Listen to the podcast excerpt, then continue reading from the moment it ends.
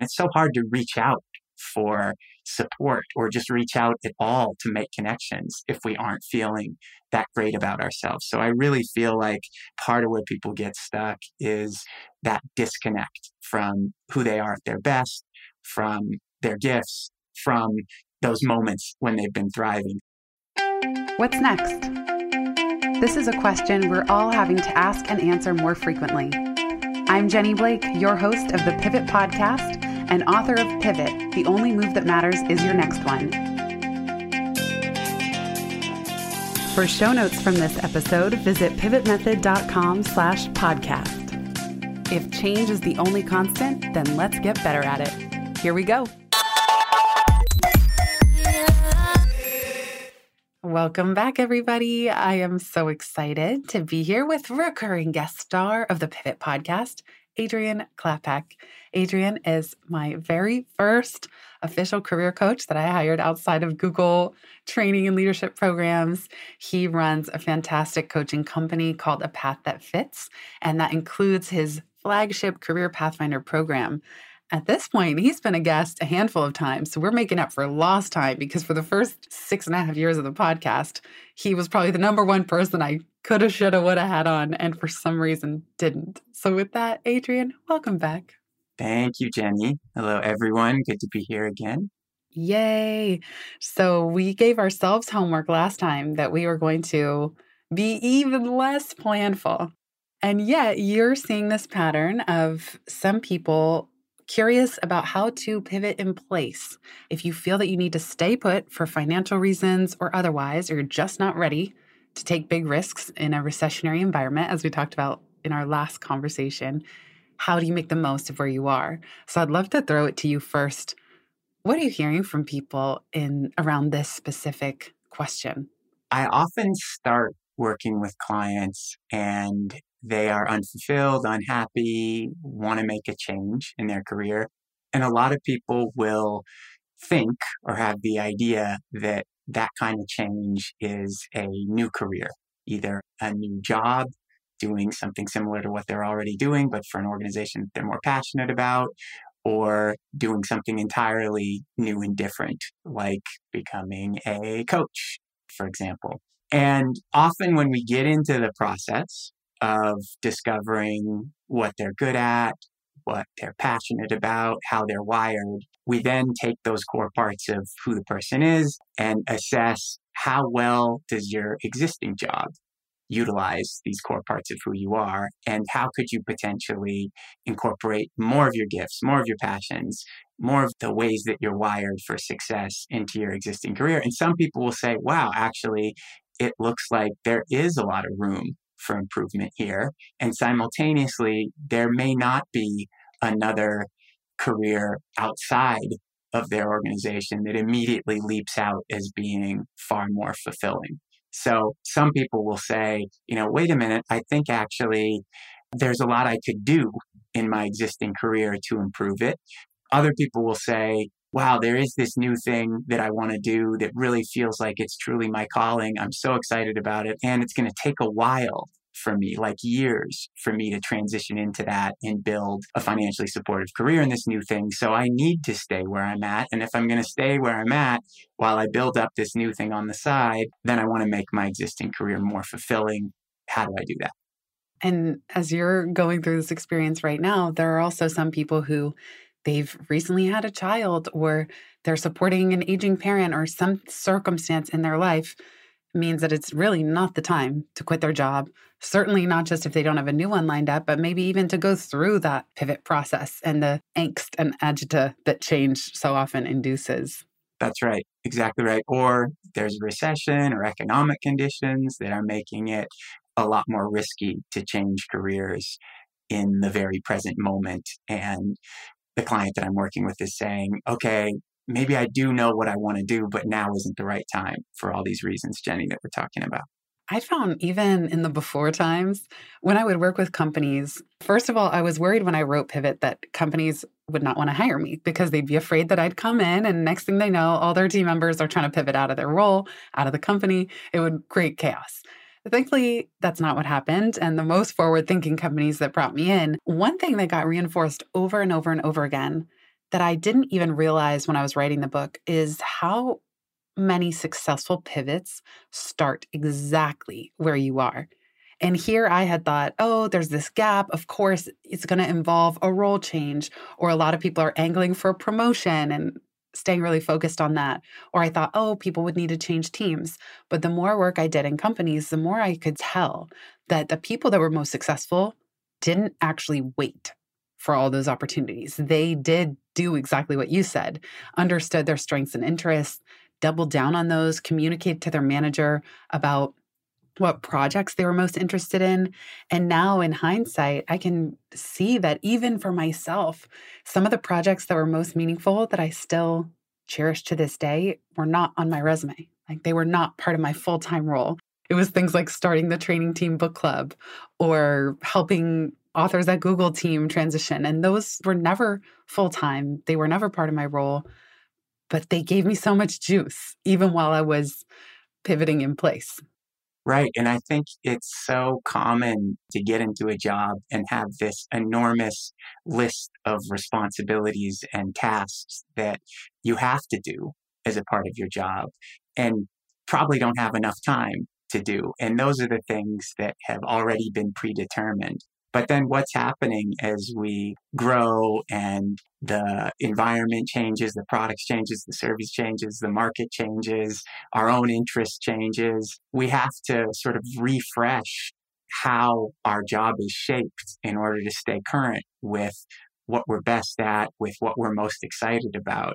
And so there usually exists this gap in any career and any job between like what we're doing and you know what we really want to be doing. And so i think this pivot in place is it's an opportunity to sort of realign to update the shape of our job the activities projects we work on with who we are and what we're most excited about in any given moment. The way that you phrase that of everything being so dynamic is exactly something I say in all my pivot keynotes the Heraclitus line that no person ever steps in the same river twice, for it's not the same river and they're not the same person.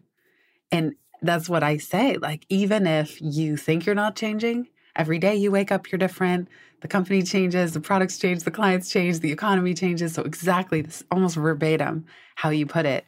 It's interesting how even when we think we're stuck and staying in place, that things will inevitably change sooner than later anyway. And that's kind of the good news and the bad news. Yeah. And I think when clients reach out to us, they kind of know, right? Something's off, something's shifted, something's changed. And they may not be exactly sure what it is, right? But they know something's off. And so I think the place to start, you know, always is like, okay, let's take a step back from what you're required to do on the day to day and look at who you are, what you're good at, what you're passionate about, and also look at what things in your job, whether Jenny, like you were saying, they're requirements or they're projects that you've taken on out of your own interest, but what things in your job do you most enjoy doing, give you the most energy, as well as what things do you do that you dislike, that drain your energy, and then how can you reimagine a better role, a more fitting, you know, role for you. And then see how can I create that in my existing company? And, and usually it involves having some challenging conversations with people and trying to really frame them as a win-win so that the direction you want to head for yourself is also good for the company, which I think you were saying it usually is, right? That pivoting isn't this, you know, big eject and a loss of talent, but pivoting inside of a company, pivoting in place really is this sort of better utilization of the best resource any company has, which is the intelligence and gifts and interests of its people. Yeah, and that's what I find too. It is this is why I created Pivot because it was so frustrating to see so many bright motivated, brilliant people hit plateaus and not have a way to talk about that. And now the reason I wrote Pivot is we could say, I'm at a plateau. Just a word as simple as that. It used to be so taboo, or saying, I'm at a pivot point, or I'm ready for more challenge. You know, we talked last time about Mihai Csikszentmihalyi, these two levers that lead to flow, which is challenge and skill. So if you are at a plateau, but you don't want to make a massive move, you can have a simple conversation about I'd love to grow my skills in XYZ areas, or I'd love to be challenged in XYZ ways. I'll also add that solving problems is usually a good way to rev up the creative juices again. Like, what is broken in the company or on your team? And I always tell people who work in big companies start as small as you can so that the answer is yes. so, if you see something frustrating or broken or bureaucratic, that's annoying you, it's likely that other people are annoyed too. But instead of trying to get a 100,000 person company to agree to no meeting Mondays, can you get your pod of six people to agree? And can you see how that goes? And then can you measure the response and see what changes people made and report back on the success? Because when you can start small enough to get a yes, even if you're your own boss and the yes you need is from yourself, then momentum builds. And I find that the magic thing about momentum is that other people get excited about it. Because when people are pivoting in place and they wait for conditions to be perfect, they're waiting for an all or nothing bigger move. The energy tends to stagnate a little bit. Whereas when you get small yeses and you start building your snowball, and even if you're staying in place, you start making things happen, taking some classes, having conversations, something about that energy is contagious. And I find it does actually accelerate better outcomes. Absolutely. I love that. I see that all the time. The small wins, the incremental change, creating momentum, and then building to this larger change. And all of a sudden, you're in a different career in the same company or a different experience the same job in the same company. Sorry to interrupt, but I have to give you an example of this because I just got to go record a podcast at LinkedIn headquarters in person where I was the guest. And I ran into a woman I know named Leah Smart. Leah started an internal podcast called In the Arena, and it was completely a side hustle within the company. Like was a passion project. She got permission to do it and to do it on company time and with under the LinkedIn brand umbrella. And when I bumped into her the other day, she goes, "Yeah, this is my full-time role now." And I just thought, that is living the dream. Leah is now a full-time podcaster with the support of LinkedIn at LinkedIn. She did end up moving teams to a content related team in order to do this. And I am going to have her on the show. Just got to schedule it because I want to ask her more about her process. But I saw so many people create dream jobs within companies by doing exactly that, like starting small. And I'm curious what small wins you've seen amongst your clients and broader community as well, because these examples just make my heart sing. Yeah, I'm thinking about, I'll call this client Cara. I'm thinking about Cara, who worked for Stitch Fix, and she was an engineer. And in getting to know what she's good at, what she's interested in. Her strengths were in strategic big picture thinking, creativity. She was very creative, passionate about design and psychology. And so we were thinking about how to incorporate more of those core parts of her in her role, which led her to realizing, you know, when she looked around at who's doing the most inspiring work I see in my organization, which is a great question to ask oneself when thinking about a pivot in place. She would say the people on the product team i'm really excited about the design of products and the work that they're doing. It, it hits on all these core parts of myself. I'm really excited about it. And so we started to think about okay how can you start to do more of that work? And it started with her reaching out to that team and having conversations informational interviews with people who were working on the product team and then asking if she could start attending meetings and get involved and asking about their needs and challenges and helping out where she could. And then ultimately that led to her having a conversation with her manager to express her interest in moving in that direction. I think she was also taking maybe a, it was a boot camp. This was a while ago now, so I can't remember all the exact details, but I think she was also taking a boot camp in product management or product design and taking courses as well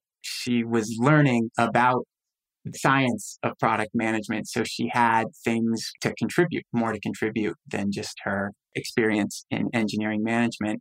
And it all led to her eventually doing more and more of the product design and management work until a position opened up and she got that role. And so that's an example of pivoting into a new role, but that took years. So incrementally all along the way, more and more of her engineering role was shifting into the product management, product design role. And she was elated about the whole thing. And it did lead to this larger career pivot as well. And she stayed at her company, Stitch Fix, the, the whole way through that. And that's a good example, too, of sometimes the role you will eventually have doesn't exist yet. The entire team might not exist yet. The company, you know, there's so many aspects of this that I've seen people do where you almost have to lean on a little bit of faith in the process. Eh, that if you keep following the clues, as we've talked about in previous conversations, following the clues, where's your soul guiding you? What small wins can you get? What small experiments can you try? because I've often seen where, yeah, like you said, it does take years. And by the time I know maybe those of you who are listening, you're like, I don't want this to take years. you know, I'm getting impatient right now. But that it's so often the case that the role or the project that might be the proudest of your career, it just doesn't exist yet. In a way, I find it encouraging because don't get discouraged if there's not an official open job role for the thing you want to do or an official project because so much of the movement and excitement and exciting opportunities come in ways you can't plan for. I mean, sometimes you can, but not always. I often hear clients that won't be excited about any of the career possibilities that we discover together, that I present in the process of exploring a career change. And I'll say, okay, well, why aren't you excited? And they'll say, well, what I really want to do, I don't even think it exists. It's like this kind of new thing. I wish I had a good example right now, but I don't.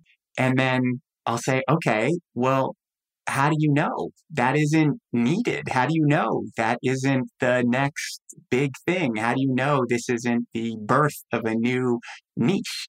And they'll say, you know, of course, like, yeah, well, I don't really know. And so then I'll say, okay, well, let's go and explore in this direction. Start talking to people that are doing anything similar to it, as close as you can get. Even though it doesn't exist, get close to it and start having conversations with those people and see what you find. And often that will lead to a discovery of something that does exist that's adjacent to it that provides that stepping stone, that thing that they can do and get paid for as they're creating and launching the new thing. We'll be right back just after this.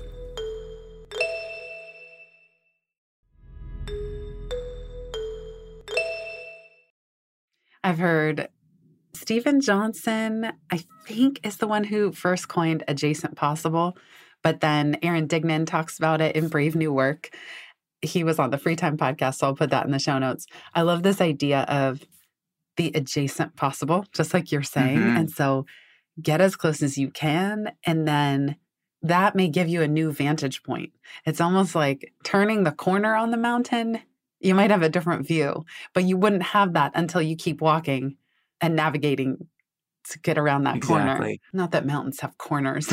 I'm like, I was passing. I'm like, sometimes my metaphors really break right. down. I get close and then, and I go, no, this is flawed. A pass. A yes, a ridge. Do you feel as a business owner, you've been doing this over a decade, what has been an example of hitting a plateau and purposely pivoting in place, but trying not to do anything too dramatic that would disrupt even primarily economic conditions, but maybe family life or other things? Yeah, there have been a few for sure. And I'm curious to hear from you as well, from your decade plus. I think we're going on two decades now, actually, which is crazy. But, anyways, one pivot in place that comes to mind immediately for me was when my one on one coaching practice was full. And then my long time coaching partner, very dear friend, Daniel Fine, who joined a path that fits after a couple of years. His one-on-one coaching practice was full and we were saying, okay, what's next? And that gave rise to me wanting to start creating the online course and group coaching program, which is now the Career Pathfinder group coaching program. I started creating it in 2013. I launched it in 2014. That was a pivoting place for me because all I had done up to that point was one on one work and maybe a few small groups in person. But I had never really tried to scale what I was doing. So I looked at what is working? What do I like doing? And it was guiding people through this process, this method of pathfinding. What am I good at? What do I love? What do I need in order to thrive? And then how can I translate that into new career ideas or think about a pivot in place and evolution of my career? And then how do I know what is right and actually succeed in taking the steps and making the change? I put that all in this online course and then started enrolling people in it. And that was an amazing new evolution of my career. So that was one. And then the other one I'll say quickly was delegating responsibilities. So realizing again and again, so many times in my career, I'm doing too much. I can't focus on the things that I'm really best at. So I need to delegate the things that are draining me that I don't like doing and then hiring the appropriate people to take on those responsibilities. And now that's one of the things that I just absolutely love. I love my team at a path that fits. We have amazing coaches, amazing operational and enrollment people, and it's such a joy to collaborate with everybody. I love that you feel that way. That's such a rewarding place to get because sometimes delegating I call it the delegation curve, where it can be just so much harder in the beginning than it is making your life easier. Mm-hmm. Finding the right people, training them, getting into a groove, having them feel happy in what they're doing with you and staying and not leaving and having that turnover. But I love that you brought that up because you're right that delegating has really helped me, I would say, pivot in place for sure and grow in place in the sense that for me as well, when I hit a bottleneck of taking coaching clients myself, this really happened when Life After College came out. My primary source of income was one on one coaching and keynote speaking. And it was exhausting because if I needed a break, it meant I had to directly press pause on my ability to earn income. And so, with Pivot expanding to the team of Pivot coaches and even training Pivot facilitators who can give workshops and keynotes in my place, I don't lean on them often, but I know that they're there and that's really positive. That allowed the business itself to keep serving the need and the desire for services without me having to do it. And so it's like from the outside, the services didn't change, but the person delivering mm-hmm. them did. And you're right that that has freed up so much mental, emotional energy. And it allows me to keep doing what I feel I can do best, which is one to many communication, getting the word out, being the voice of the company, and literally a voice in this case with a podcast. And then feeling assured that I don't have to deliver it all because otherwise it also creates a subconscious, almost muting effect. Like, well, if the more I communicate, the more clients and then the more busy and the more overwhelmed, some part of me subconsciously might want to put the brakes on getting the word out because I know for sure that I can handle the demand. It's a good feeling psychologically to know, okay, there's backup that if the demand grows, I've created scalable options to where I can keep doing that and not be so afraid. Of course, any big wave of interest might strain the systems, but you're right that delegating has been such a challenging but helpful way to pivot in place and grow within my role without making what looks like big changes on the outside. Yeah. Somehow, when you were talking about all that, I was thinking about what holds us back from pivoting in place, from making these changes. And I'm curious to ask you that question as you're thinking about what holds people back from making pivots in place. One thing that comes up for me around that topic is confidence. So I want to just plant that seed, see if it resonates with you, and I can talk about it more. But I'm curious, what do you feel like holds people back from making pivots in place? I definitely want to hear about confidence.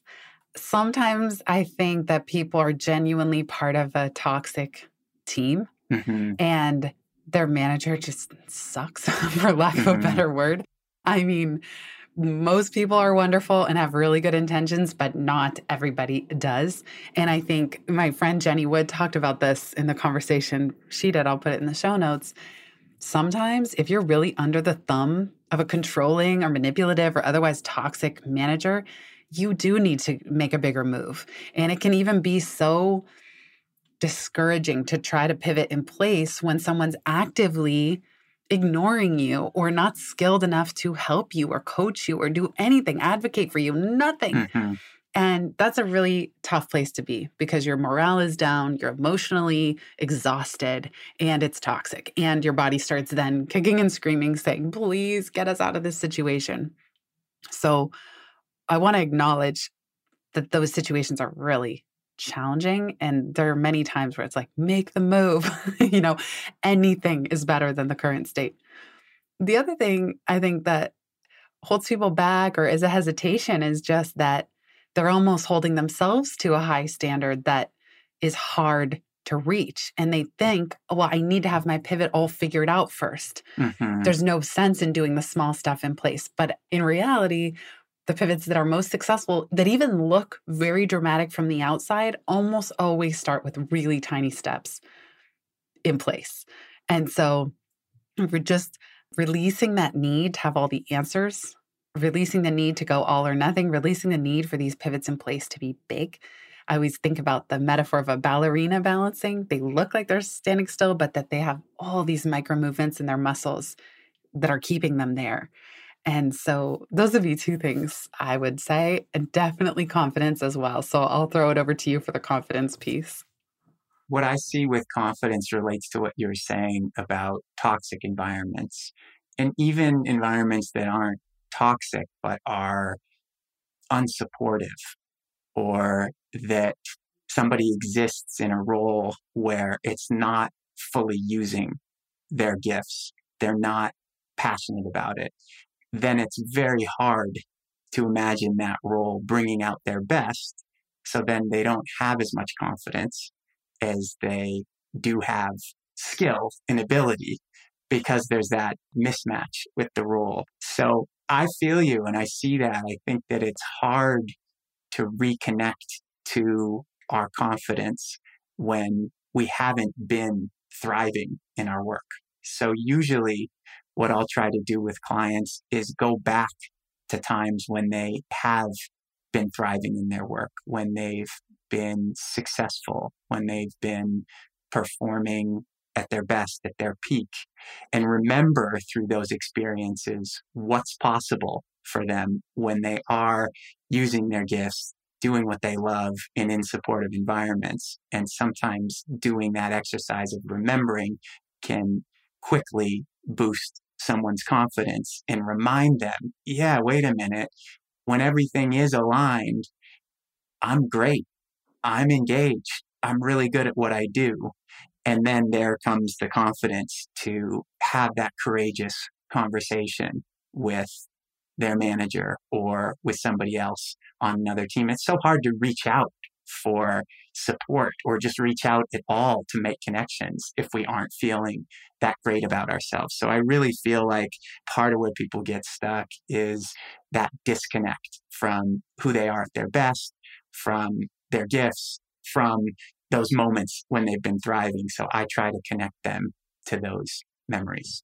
Yes. And that's where coaching is so helpful because sometimes it all becomes very foggy and cloudy. Whether you're in a bad relationship at work or a bad relationship in your romantic life, I don't know. When I was in those positions, I lost my orientation.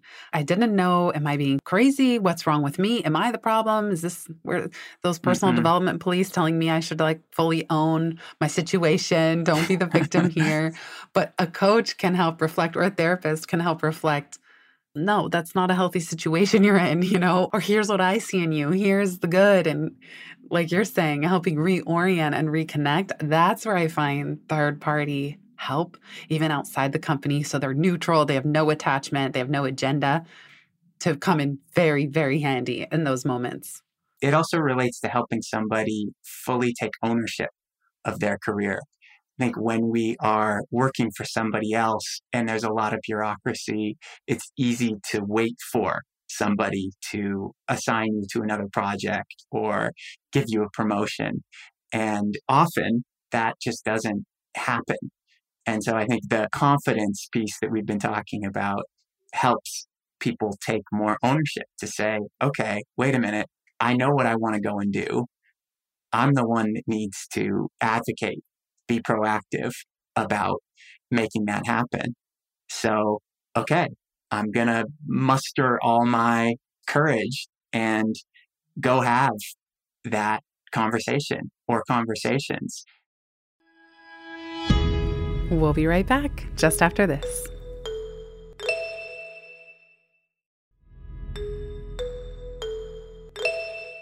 The more that people are connected to what they're good at, what they're excited about, and also a sense of the bigger calling or purpose or why or like mission that they're on, I think it the easier it makes somebody able to own their path and say like okay i so clearly see like this is what i'm here to do. I want to do this thing so i have to have the conversation with my manager. I have to start seeking out other collaborators in this realm because this is just what i need to do like it's so clear that this is who i am and what i'm about and then things start to move from that place of confidence clarity ownership Yes. And to have the confidence to have that conversation, even if you don't have the answers.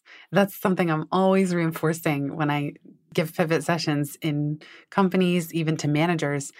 It's okay to express what you're interested in and say, I have no clue what's going to come down the pipeline, even for managers to say, to ask their teams, to have career development conversations saying, I can't promise you everything right away, but I can certainly know what to keep in mind if I see new projects that cross the fold of our team that would be a fit for you. And at least it's like playing the matching game. At least you know who you can then match things up to and draw connections for.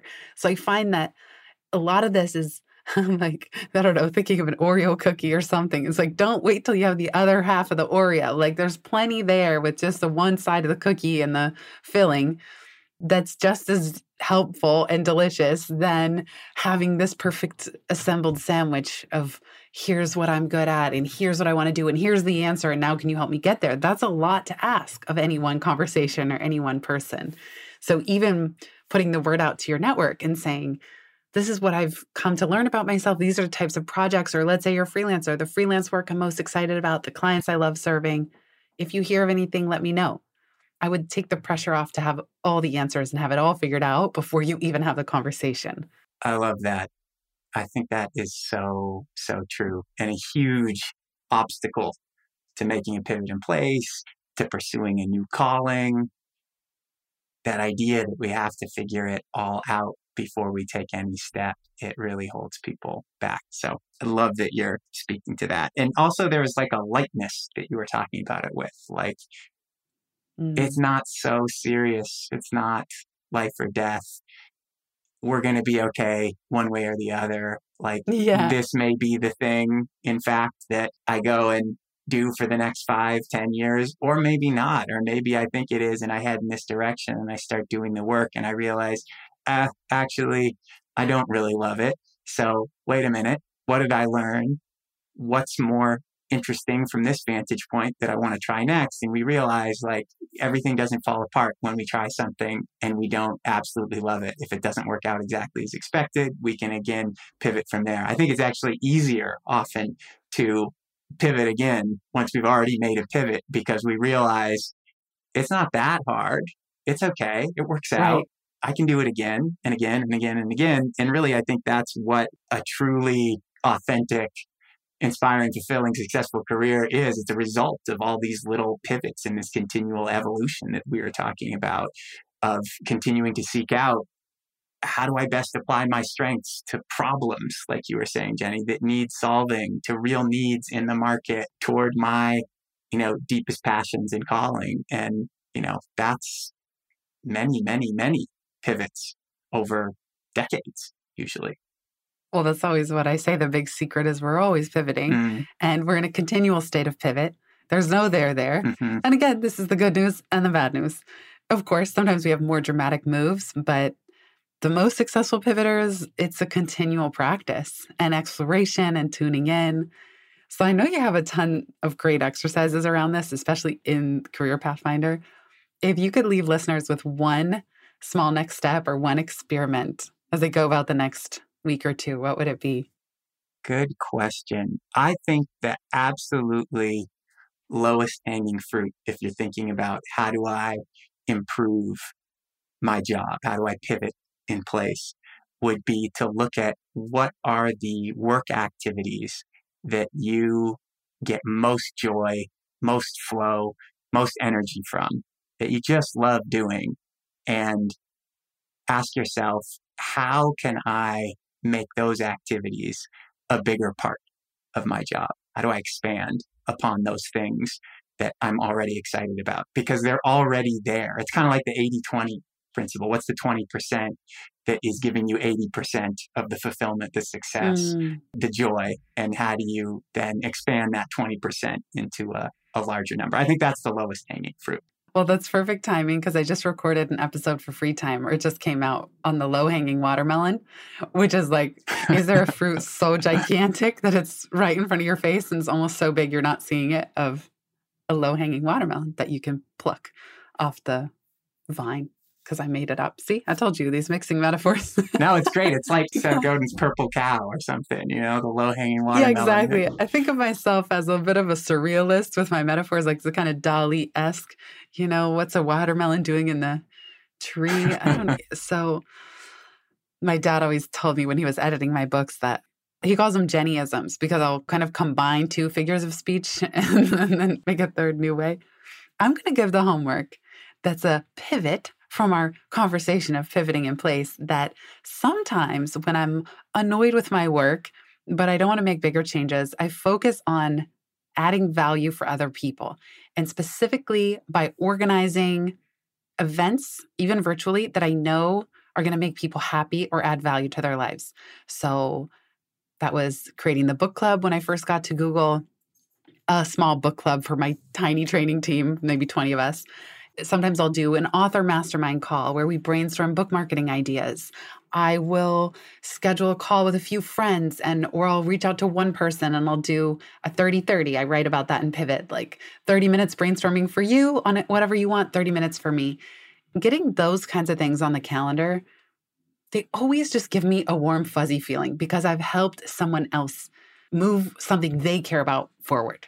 And so when all else fails, if I can get people together or even solve a problem that can happen on your team as well. Like find something that's annoying you or some small problem that you can solve or fix that can be so satisfying. And just it's a good jumping off point for creating pivot in place momentum.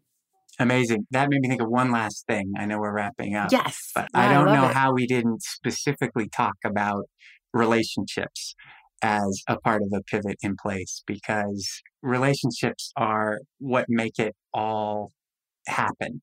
So if you have no idea even what to do next, I would say go start talking to the people that you like, that bring you joy just based on the connection. Talk to the people that you think are doing interesting work, but investing in your relationships is a huge part of getting access to new opportunities, of getting new ideas, and also just feeling fulfilled in the process. It's like a basic human need for connection. And right. if we don't have good connections with people at work, or they've gotten a little strained, or we're out of touch, then it's going to be less fulfilling, even if we love the content of our job. So relationships are core to fulfillment as well. Thank you for adding that in. I'm so glad you did. And yeah, sometimes that even takes the pressure off everything else to have good conversations. And it's like, okay, I mean, I, that could go for any other area of life, but it's almost like part of pivoting in place is double down on the things that are not work. It's kind of counterintuitive, mm-hmm. but yeah, go to mm. more coffees, go to more classes, dance classes, language classes, like just do more stuff that isn't work so that you remember you are not your job it's okay to go through phases, go through a dip, not know what to do, not be ready to make big changes, not want to take any risks. Great.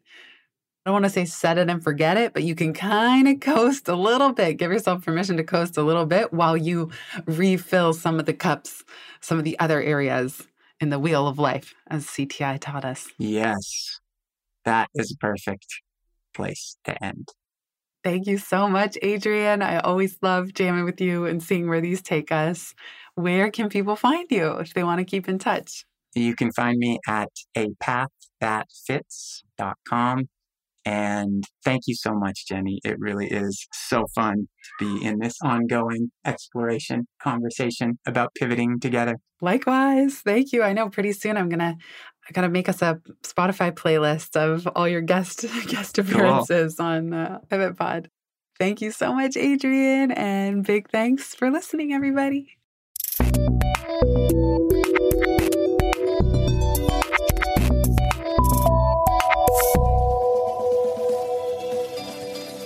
Thanks so much for listening to this episode of the Pivot Podcast. Make sure you don't miss an episode or my insider tips and templates by signing up for Pivot List, a curated twice monthly newsletter where I share the inside scoop on what I'm reading, watching, listening to, and the latest tools I'm geeking out on. Sign up at pivotmethod.com slash pivotlist. Get show notes from this episode at pivotmethod.com slash podcast and connect with me on Twitter at Jenny underscore Blake. Remember, build first, then your courage will follow. Hasn't it always?